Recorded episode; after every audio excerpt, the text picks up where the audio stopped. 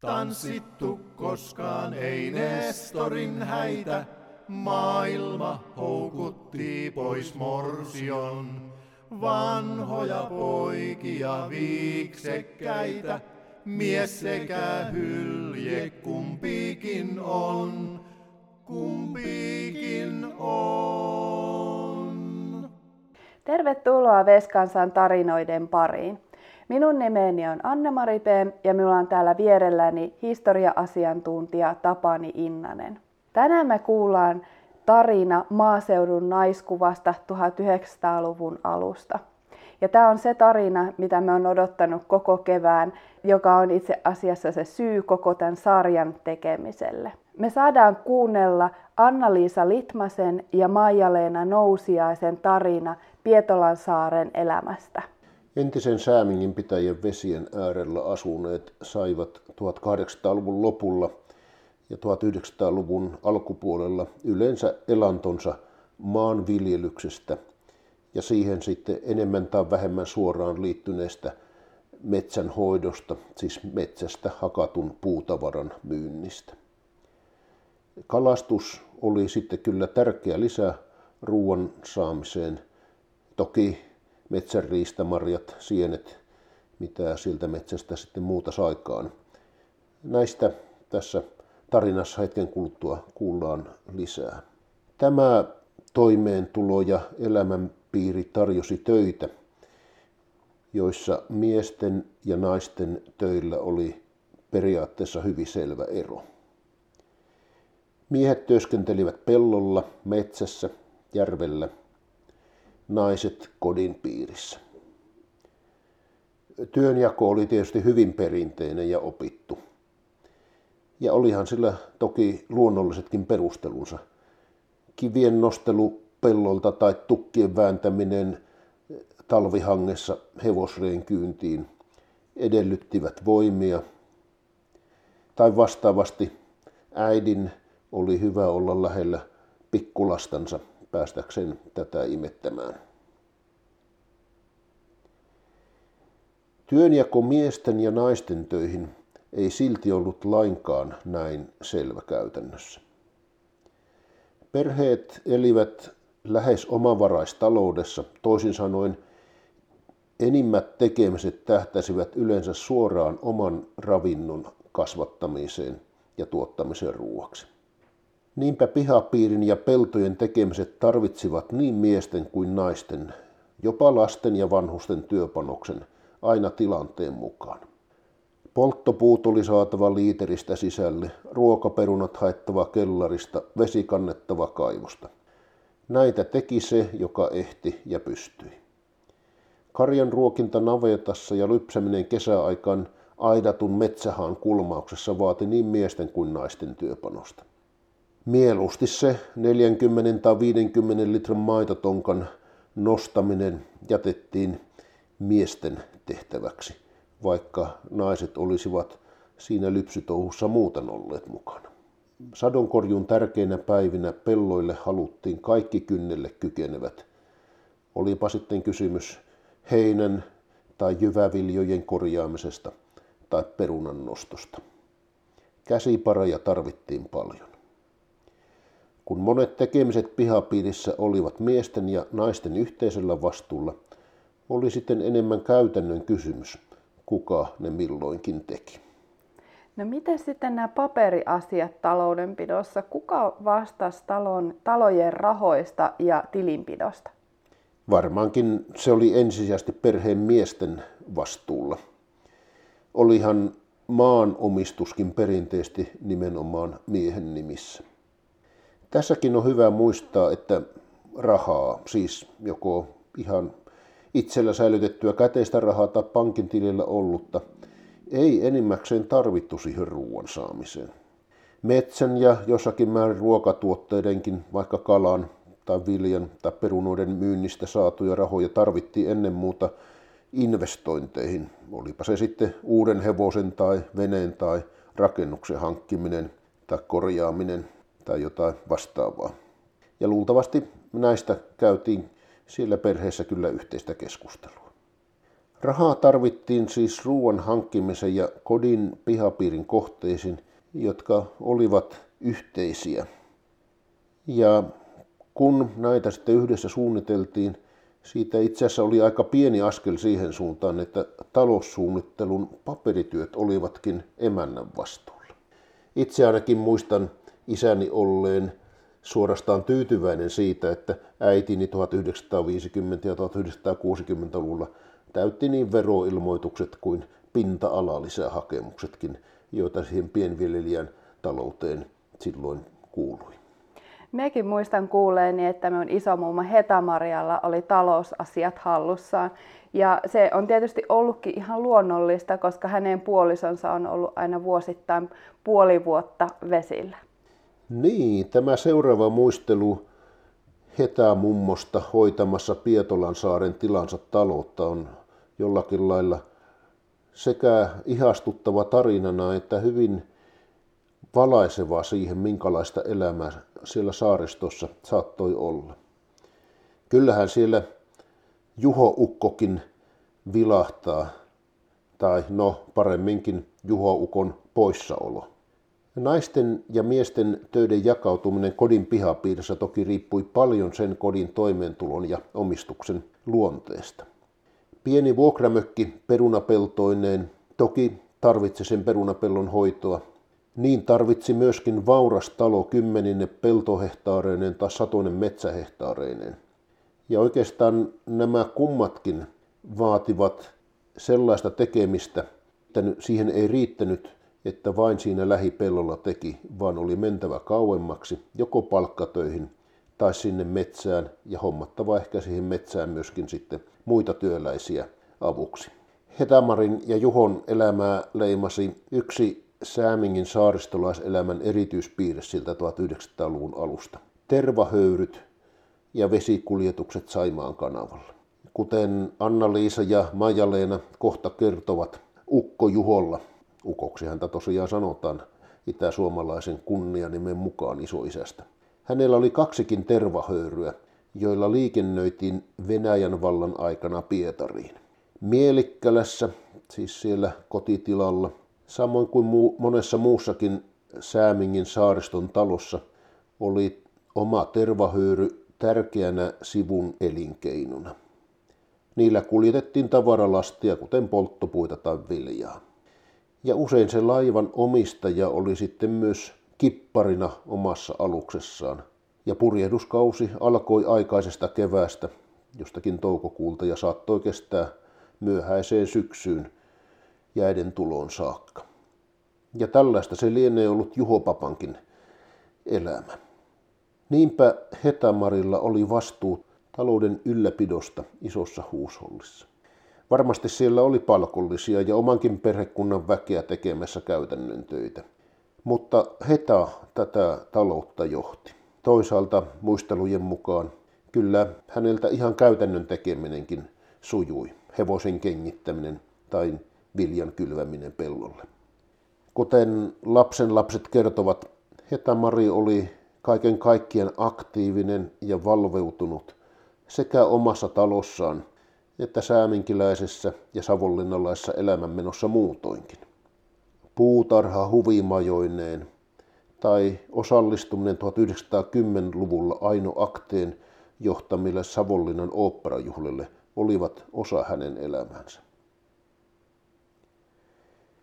Hetämari on vastuullisesti hoitanut talon vaativia töitä ja samalla osallistunut aktiivisesti ympäröivän yhteiskunnan elämään. On hyvä muistaa, että noina aikoina, siis 1900-luvun alkuvaiheessa, saaristo tarjosi yhteyksiensä kannalta mahdollisuuden olla aikansa kehityksen ja yhteydenpidon kärjessä. Pietolan saaresta ja muilta Veskansan asuusijoilta oli esimerkiksi suora yhteys Venäjän suurvallan metropoliin tavalla, johon maakansalla, siis vesiyhteyksien ulottumattomissa asuvilla, ei ollut mahdollisuuksia. Aktiiviselle ja toimelliselle Hetamarille Veskansan elämänpiiri tarjosi nämä puit. Vaikka useimmille saariston naisille eivät Pietarin tulliaiset olleet samalla tavalla saatavilla, oli aktiivisen naisen rooli silti mahdollinen monissa muissakin Veskansan kodeissa. Kiitos tästä taustoituksesta Tapani. Me itse jään miettimään edelleen Hetamaria ja muiden ajan naisten urheutta ja sitä sellaista reippautta. On ihan eri asia hoitaa taloutta ja ratkaista asioita 1900-luvun alussa, kun ei ollut käyty kouluja eikä ollut internettiä, mistä voi tarkastaa asioita. Nyt siirrytään Matti Muhosen tunnelmoinnin kautta Anna-Liisa Litmasen ja Maija-Leena Nousiaisen viehättävän tarinan pariin. Suomen tytön poskipäihin veri vaati kukkaset. Hal ei pysty harmaa näihin, näit ei paane pakkaaset. Luonnossa on lempeyttä, sydämessä siiveyttä että la la la la la la la la la la la la la la la la la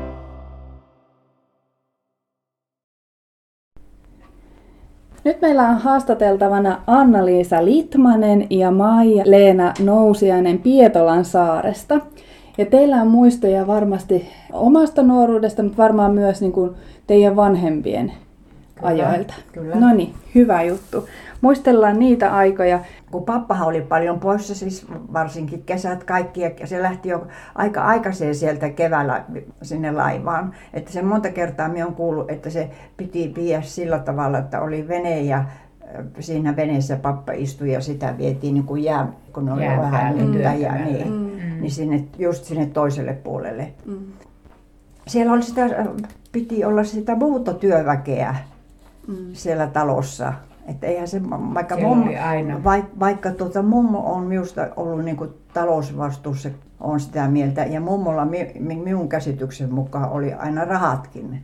Ei hän yksinä olisi pystynyt niitä kaikkia hoitamaan, niin. jos ei olisi ollut sitä vierestä työvoimaa. Ja nyt kun sinä puhut Uh, mummosta niin se on Heta-Maria niin. Mielikäinen ja niin. sitten tästä ukista niin se on Juho Mielikäinen. Juho Mielikäinen. Juho Mielikäinen ja niin, Heta, mulle, minä, mulle tulee aina tästä Heta-Mariasta, niin minä aina muistan tänne Niskavuoren Hetan. Jollakin tavalla musta se niin kuin kuvastaa, vaikka minun nuoruuden ja muistin aikana mummo oli jo semmoinen tosiaan vanha ja eikä tehnyt enää talon töitä. Kesällä hän istui siellä aitarapulla ja kutoo niitä villasukkia, villasukkia, villasukkia. Mummo kutoo aina villasukkia ja talvella hän istui siellä oman kammarin sängyn reunalla ja oli tosiaan semmoinen aika tukeva Semmoinen niin vähän yli 100 kiloa niin, paikka. Joo, ja vaikeasti liikkuva ja ei hän sitten enää tullut edes yle, tupaan syömään muiden kanssa, vaan hänelle vietiin se ruoka sinne. Et minun muistin aikana tämmöinen. Ja sen mä muistan, että kun sinne mummolaan mentiin, niin sitten sai aina tuota kevätjuhlaa uuden mekon.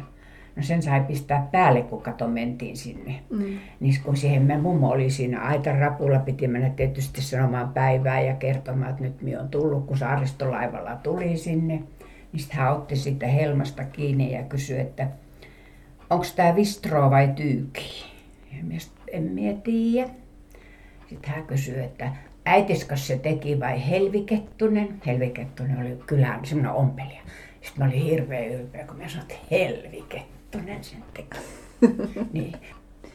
Mä luin tuosta Itä-Savon jutusta, että Heta-Maria oli osannut äh, kengittää hevoset ja kyllä, muutenkin kyllä, oli hyvin, kyllä. hyvin joo, topakka kuule, emäntä siellä. Joo, kyllä, kyllä. Ja, ja sitten kun silloin oli kaikki nämä hänen poikansa ja vävynsä olivat sotimassa, niin hän on itse kylvennyt nämä pellot. On kuulemma ainakin käsin, yhtenä keväänä kuulemma Veinää kylvennyt itse, itse näin kylvennyt pellot. Sitä.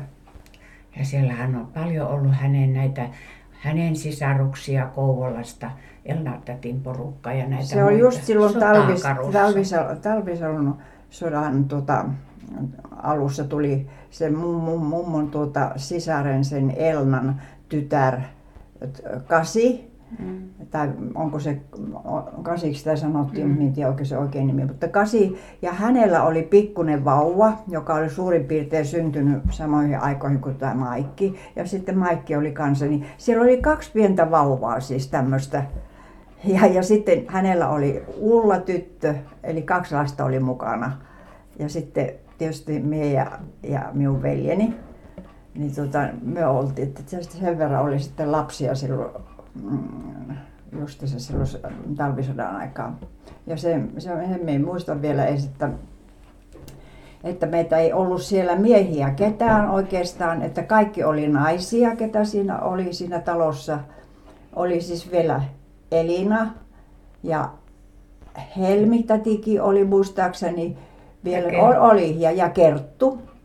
Ja, ja sitten tietysti mummo ja sitten meidän äiti ja hänellä kolme, kolme lasta mukana ja sitten se kasi ja sillä kaksi lasta. Niin nämä kaikki mitä oli. Ja sitten kuule, kun tuli esimerkiksi hälytys, niin kuului tietysti sieltä Savonlinnasta kuului se hälytys äänikin, mutta tulihan se sitten sieltä radiostakin jotenkin ilmoitti. Niin se on minusta kaikkein ihmeellisintä, että miksi meidän piti lähteä sitä talosta juoksemaan kuule sinne Harjunmäelle. Se oli semmoinen niiden melkäisten tämä vanha rakennus, semmoinen puurakennus, jossa asui niitä piirosia, jotka olivat sellaisia, jotka, josta, jotka kävivät myöskin talossa töissä sitten siitä vuokrasta. Ne teki sitä possakkaa. Niin.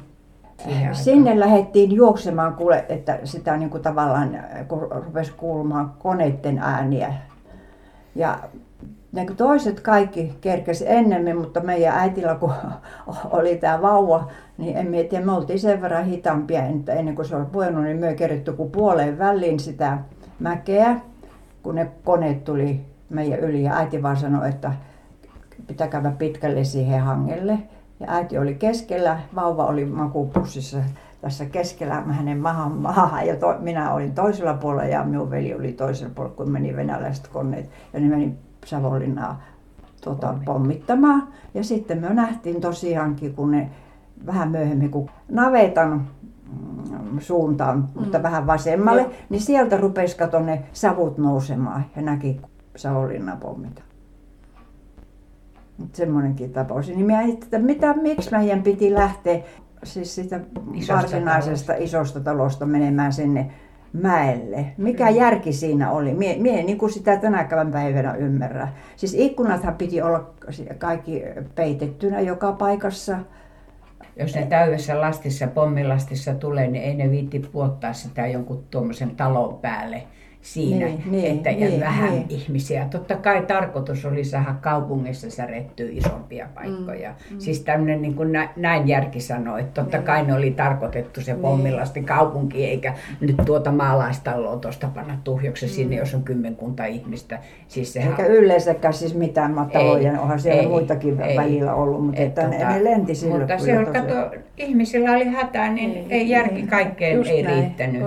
Oma hätä. Sille vai? Niin. niin oma hätä, hirmuinen hätä siitä pelastumisesta ja kaikesta muusta ja elämisestäkin. Mm. Lähetettiinkö lapsia sitten jotenkin vaikka Ruotsiin tai Kyllä. jonnekin kauemmaksi? Kyllä, joo. Siis joo. äitikin sanoi, että häneltä, häneltä, häneltä, häneltäkin on kuulemma kysytty sitä, että, että haluaisiko hän mukaan tuota, lähettää meidät. Minä muistan sen ihan meiltä niin kuin sitä, muistasin, että äiti ihan kysyy sitä niin kuin minultakin, mutta sitten se sanoi, että ei hän halua kuulemaan. Joo, ja tota, niin kuin tuossa on, minun ukkohan on tuosta Kaartilasta, ja, ja siinähän on ollut 1600-luvulta asti niin se mylly, joka te jauho tuonne Olavinlinnaan ja noihin, että paljon oli. Niin siinä, sieltä on lähetetty kaksi ja äh, siinä asuu niin kuin kaksi veljestä samassa taloudessa ja kummallakin kahdeksan penskaa.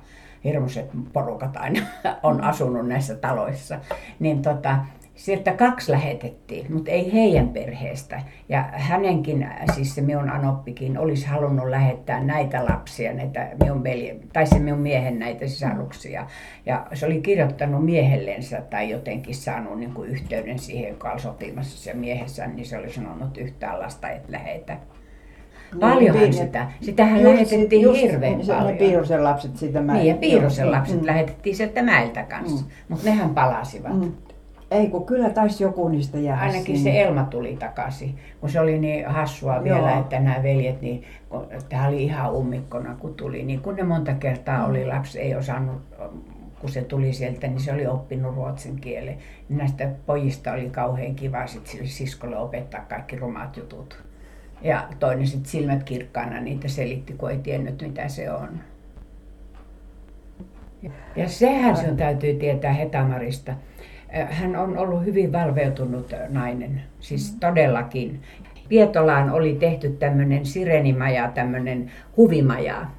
Ja ne tuotiin Uppsalasta. Suomessa ei silloin vielä ollut sirenin taimia. Mä en tiedä, mistä mummo oli keksinyt, että tuota, semmoinen on. Ja sitten kun siellä oli semmoisia hienompia vieraita, niin ne vietiin kesällä sinne Sirenimajan ja niille tarjoltiin siellä sitten kahvia ja virukkeita ja mitä nyt tarjottiin. Se oli aivan viehättävää. Se, se oli vielä minunkin lapsuudessa se Sirenimaja. Sitten jos Ja se sitten on tullut, tuota, ei, ei ole ollut niin hän on vaikka- ollut ensimmä, siis Aino Akteen ensimmäisessä, kun on siinä oopperajuhlassa, hänelle on teetetty tumman sinisestä villamusliinista teetettiin semmoinen hieno upea puku ja mm, Hetamari oli siellä oopperajuhlilla.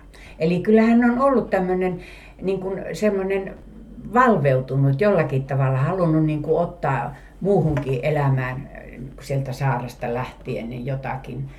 Tämä Ukko Juho niin oli, otti aina näitä vanhempia lapsiansa mukaan sinne laivoihin. Et minunkin äiti on Pietarin päässyt kulkemaan siinä isänsä laivassa muutaman Ker- kerran on, kerran niin on joo, kulkenut että hän on päässyt kulkemaan. Mm. Hän otti sitten aina kesällä niitä mukaan, niitä lapsia mm. sinne, että ne pääs käymään ja näkivät vähän muutakin maailmaa mm. kuin sitä Pietolan saarta.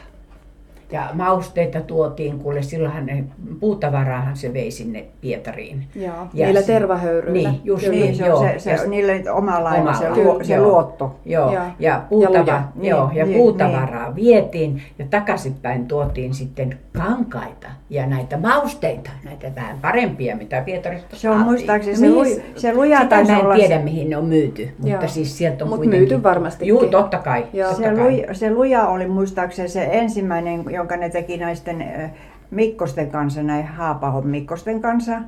Ja sitten se tota, jotenkin ne sitten jäi ilmeisesti niille se. Ja sitten Mielikkälässä rakennettiin se luotto siinä, mm. ihan mm, siinä Mielikkälän rannassa. Laivarannassa. Niin, ja se on se laiva sitten, joka äitikin sanoi, että hän on niin se kerran Ja päässyt isän mukana Pietariin. ja ja sen minä muistan ainakin, että pappa toi sieltä semmoisia hirmuisen korkeita tämmöisiä peltirasioita, jos on Karkkia. punaisia niin kuin mansikoita, niin, Niin. sellaisia karkkia. Joo.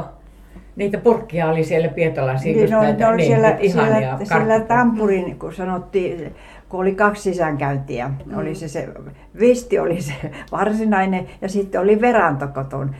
Verannan tuota, siitä mentiin sitten siihen tampuriin. Se perällä oli semmoinen komero niin. ja siellä aina oli kaikkia näitä herkkuja. Kun Joo. jos paistettiin, niin pikkuleivätkin säilytettiin siellä ja siellä oli sitten nämä tuota, Purkki. ne korkeat tämmöiset purkit, jos oli tämä mansikkakarkki. Tämä on ihmetellyt, että jos nainen synnyttää 13 lasta ja yksikään ei ole tuota, siis kuollut, kun siihen aikaan oli aika suuri se kuolleisuuskin Kuolleisuus, niin. niin. monissa perheissä, niin hänellä ei ole yhtään semmoista tapahtunut.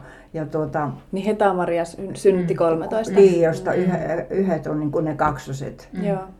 Ja vielä sillä tavalla, tiedätkö, että se Lauri, Lauri syntyi, niin mum- mummulta meni toisesta silmästä niin kuin näkö o- osittain ja se sai semmoisen lapsivuodekuumeen. Ja Lauri on syntynyt lokakuun muistaakseni 10. päivä.